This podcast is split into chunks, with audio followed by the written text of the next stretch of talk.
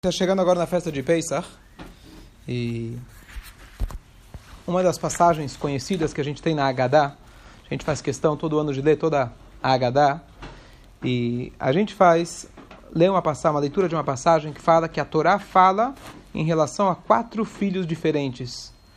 Quem não está lembrado, é hora de rever agora para o ano que vem. E a Torá fala que a Agadá conta para a gente que são quatro filhos que eles estão na mesa do Seder e eles fazem perguntas ou eles interagem, e para cada um deles nós temos que interagir e responder as suas questões. Então, quando você lê a Gadá rapidamente, especialmente quando o pessoal está com fome já para chegar na parte mais importante, comer a matzah, etc., então é, a gente não tem muito tempo de analisar. Então, só a primeira coisa é explicar o que, que significa que a Torá falou de quatro filhos. Não tem nenhum lugar na Torá que a Torá fala existem quatro filhos. Que história é essa de quatro filhos? Certo? Então, na verdade, a Torá é, menciona a saída do Egito inúmeras vezes. Esse é um tema que volta durante toda, toda a Torá. Só que se a gente for analisar os diversos versículos que tem na Torá, às vezes a Torá conta o seguinte: e vai ser quando o seu filho te fizer uma pergunta sobre a saída do Egito, aí você vai lá e responde para ele. E se a gente analisar as várias vezes que a Torá responde, pegando na nuance das palavras, você vai perceber que a forma de perguntar e de responder são diferentes. Então, deduzindo dessas diversas formas que a Torá tem, nós concluímos que existem quatro interações diferentes, quatro filhos diferentes, na qual, na qual cada um deles participa do Seder, e você tem que transmitir para ele a mensagem da importância e da relevância da saída do Egito, da forma que ele possa compreender. Então, conto que uma vez chegou uma pessoa no psicólogo, ele falou: Rabino, eu tenho cinco filhos. E eu dei para cada um deles a mesma educação, os mesmos valores, só que cada um seguiu um caminho completamente diferente. Alguns gostei dos valores, do rumo que eles tomaram, outros não. Aonde eu errei?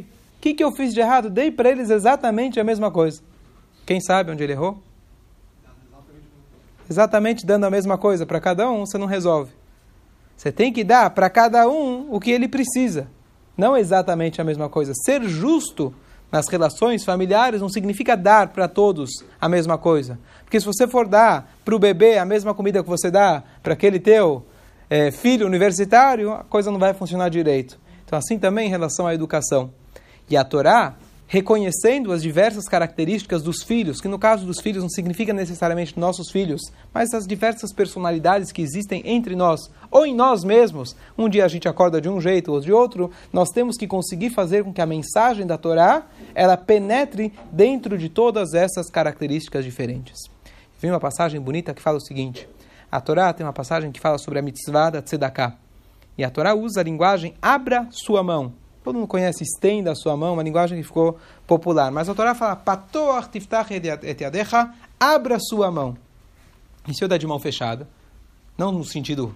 Eu vou dar para escrever um, escrever um cheque com a mão fechada, um bom cheque com a mão fechada. Qual o problema? Então existe uma coisa curiosa. Quando a gente vai dar tzedakah, a gente também tem que fazer uma análise e saber quanto cada um precisa. Não é porque ele falou que ele precisa, que ele realmente precisa, ele precisa tudo que ele está dizendo. Você precisa saber, a escola precisa de tanto, fulano precisa de tanto, pagar a escola, pagar o hospital para o outro. Você precisa analisar quanto cada um precisa. Isso é tzedakah. Então a Torá diz, abra as suas mãos. Por quê? Quando você está com a mão fechada, todos os dedos estão na mesma altura. Quando você abre a sua mão, cada um tem uma altura diferente.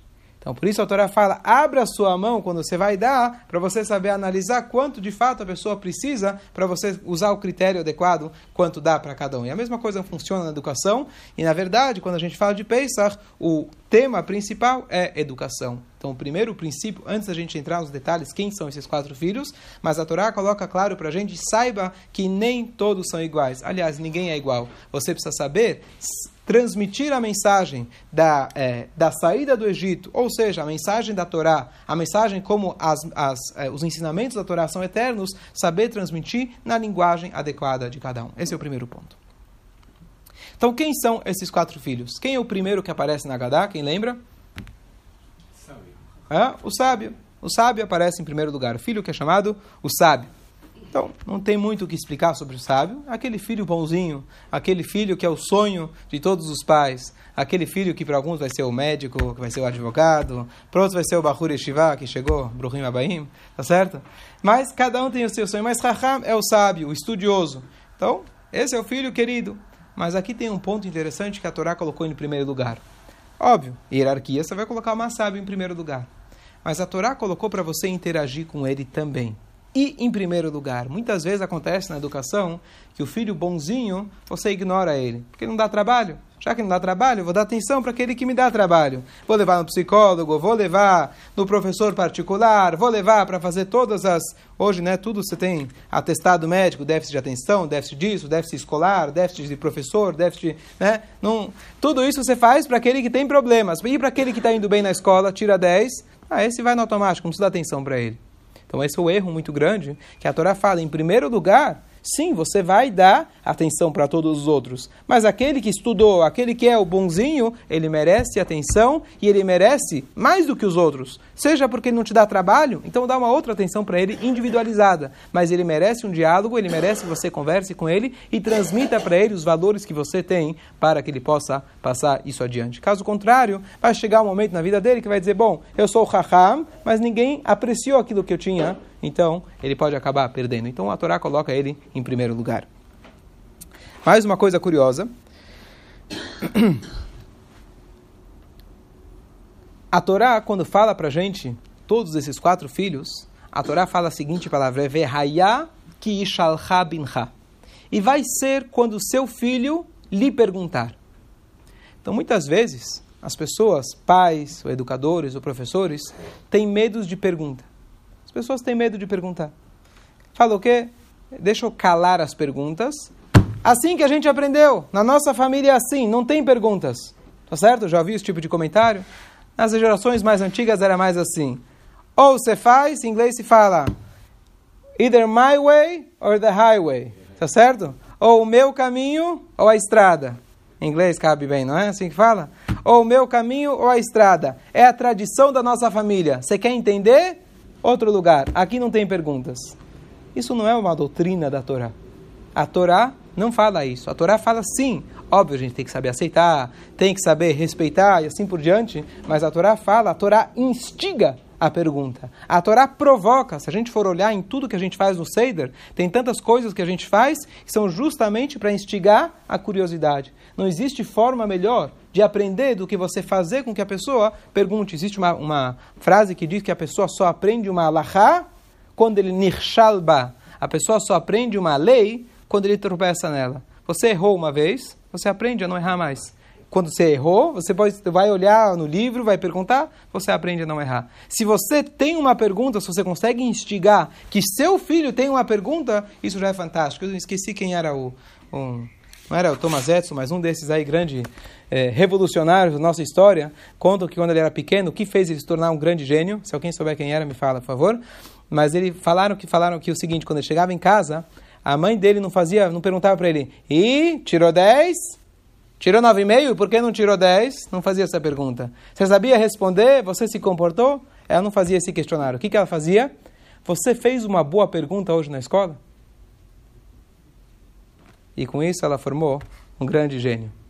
Fazer a pergunta às vezes é mais sábio do que ter a resposta. Você te interessar a matéria, te interessar aquilo que está sendo conversado é mais importante de tudo. Você vai atrás. E por isso a gente vai abrir qualquer livro do Talmud o tempo todo. Pergunta, resposta, pergunta, resposta. Não tem forma melhor de você transmitir se você instigar com o seu filho tenha um interesse nos seus valores. A resposta nem tanto importa, nem sempre você tem a resposta. Mas se você conseguiu fazer que ele tenha a pergunta, isso já vale muito. Então, digo também, usando o meu trabalho, muitas vezes a gente é desafiado com perguntas diferentes, a gente encontra todo tipo de pessoas. Então, tem gente que tem medo de falar não sei. Tem gente que acha que o rabino tem que saber tudo. E se eu não sei tudo, quer dizer que eu certo, sou incompetente. A Torá ensina pra gente, se você não sabe, fala, olha, vou verificar, não sei, tem coisas que eu não entendo, seja humilde. A pergunta em si tem que ser validada. É isso que a gente aprende da colocação que a Torá faz para a gente, que os filhos sentam à mesa e você tem que extinguir a pergunta e o primeiro lugar vem o sábio. Ao lado do sábio, o segundo vem, quem aparece? Rachá. perverso.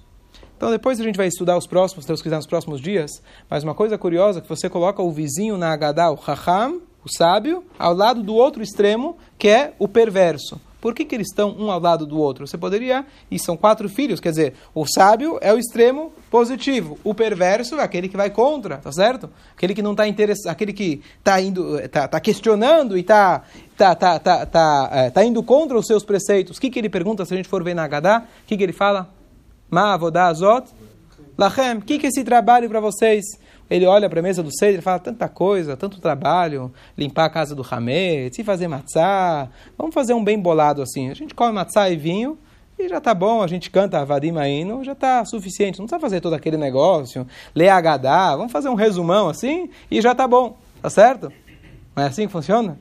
A, Agadá é contemporânea. Para quem acha que não é contemporânea, só precisa saber estudar ela. A, as perguntas que se faziam há três milênios atrás são as mesmas hoje. Para que precisa de tudo isso? Tá certo? Então aqui tem uma coisa curiosa. Por que a Torá colocou, antes da gente analisar a pergunta desse Rachá, mas a Torá colocou o Rachá, o perverso, ao lado do sábio. Por quê? Então muitas vezes as pessoas se assustam quando vem alguém e começa a te criticar. Alguém começa a brigar com você. Aquele que te odeia é porque ele te ama. Você não odeia o, o porteiro. Difícil alguém odiar o porteiro. Só se ele tem um contato muito próximo do porteiro, tá certo? Agora, se você, Deus nos livre, infelizmente, famílias, dois irmãos, Deus nos livre, podem se odiar. Por quê? Porque eles têm uma relacion, um relacionamento. Você só odeia quem você ama. Aquele que você não ama, aquele que você não tem relacionamento, você ignora. Você não está nem aí, você segue a vida. Então o que acontece é o seguinte: o Urachá, o perverso, aquele que vem com uma pergunta bem afiada, bem desafiadora, é porque ele está interessado. Ele está interessado. E eu digo também, de novo, pela experiência como rabino, como professor, quando você tem várias reações, quando você oferece para alguém, por exemplo, que o pessoal vem no Shiva colocar tefilim. Um faz cara de paisagem. Não, eu não. não. Obrigado, obrigado. Certo? A gente tenta convencer de todas as formas. Mas tem um. Rabino, não vou colocar. Porque sabe onde estava Deus no holocausto? Onde ele estava? Perdi minha família. Não tenho resposta, não vou, não vou nem. Mas ele está bravo, está bravo com Deus. Você está bravo com Deus? Pelo menos ele está bravo com Deus. Então ele tem. Quando a pessoa fica brava, eu falo, aí tem, aí tem uma boa mercadoria, aí tem com quem trabalhar. Porque aquele cara que faz cara de paisagem não quer conversar, então você não tem o que conversar. Isso é uma regra de vendas.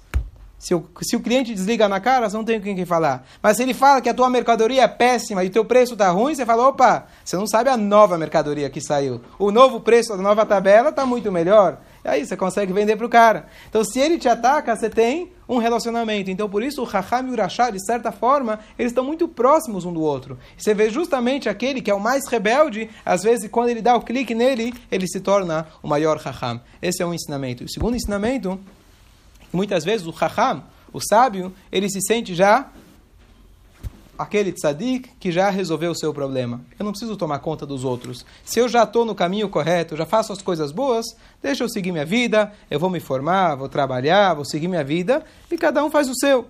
A Torá não isenta você apenas com as suas próprias conquistas você precisa saber que tem um vizinho ao seu lado. Às vezes esse vizinho está muito distante dos seus valores. E a Torá coloca ele bem ao seu lado para que você saiba que a sua missão você tentar encaminhar ele para o caminho de valores e o caminho correto também. E a Torá não deixa com que a pessoa salve sozinho. Tem duas reações. A gente fala aqui, a gente está sempre brigando pelo ar-condicionado. Rabino, está frio, está calor. Eu já falei que não toco mais no controle. Se virem vocês, eu não vou mais brigar por isso. Mas, quando está muito frio, tem duas formas da gente aquecer, pelo menos antigamente. Ou você acende uma lareira, ou você traz um casaco. Tá certo? Aquele que traz o casaco, ele é egoísta. Ele resolveu o problema dele. Dá muito mais trabalho você acender uma lareira, até esquentar tudo, até conseguir aquecer, tá certo? Então você tem dois tipos de tzadikim. Aquele tzadik, ele compra o casaco e eu resolveu o meu problema. Então a Torá aqui ensina pra gente que não adianta você comprar o seu casaco, você tem que aquecer para todo mundo. Você tem que se preocupar que aquele irachá que está ao seu lado, que ele também tenha calor, que ele também possa receber desses valores que a Torá transmite pra gente o tempo todo. Se Deus quiser, amanhã a gente continua. Falar sobre os próximos dois filhos da Agadá, mas por enquanto a gente sa saiu com duas lições. Cada um de nós, na verdade, tem os aspectos onde a gente é raham, onde a gente é sábio, nossas áreas, onde a gente tem interesse, onde a gente não interesse. Não tem interesse. O importante é a gente conseguir trazer tudo isso para a mesa do Seder, que a gente possa trazer isso para o interesse no estudo da Torá, no cumprimento das mitzvot, que é isso que a gente celebra nessa festa que está se aproximando.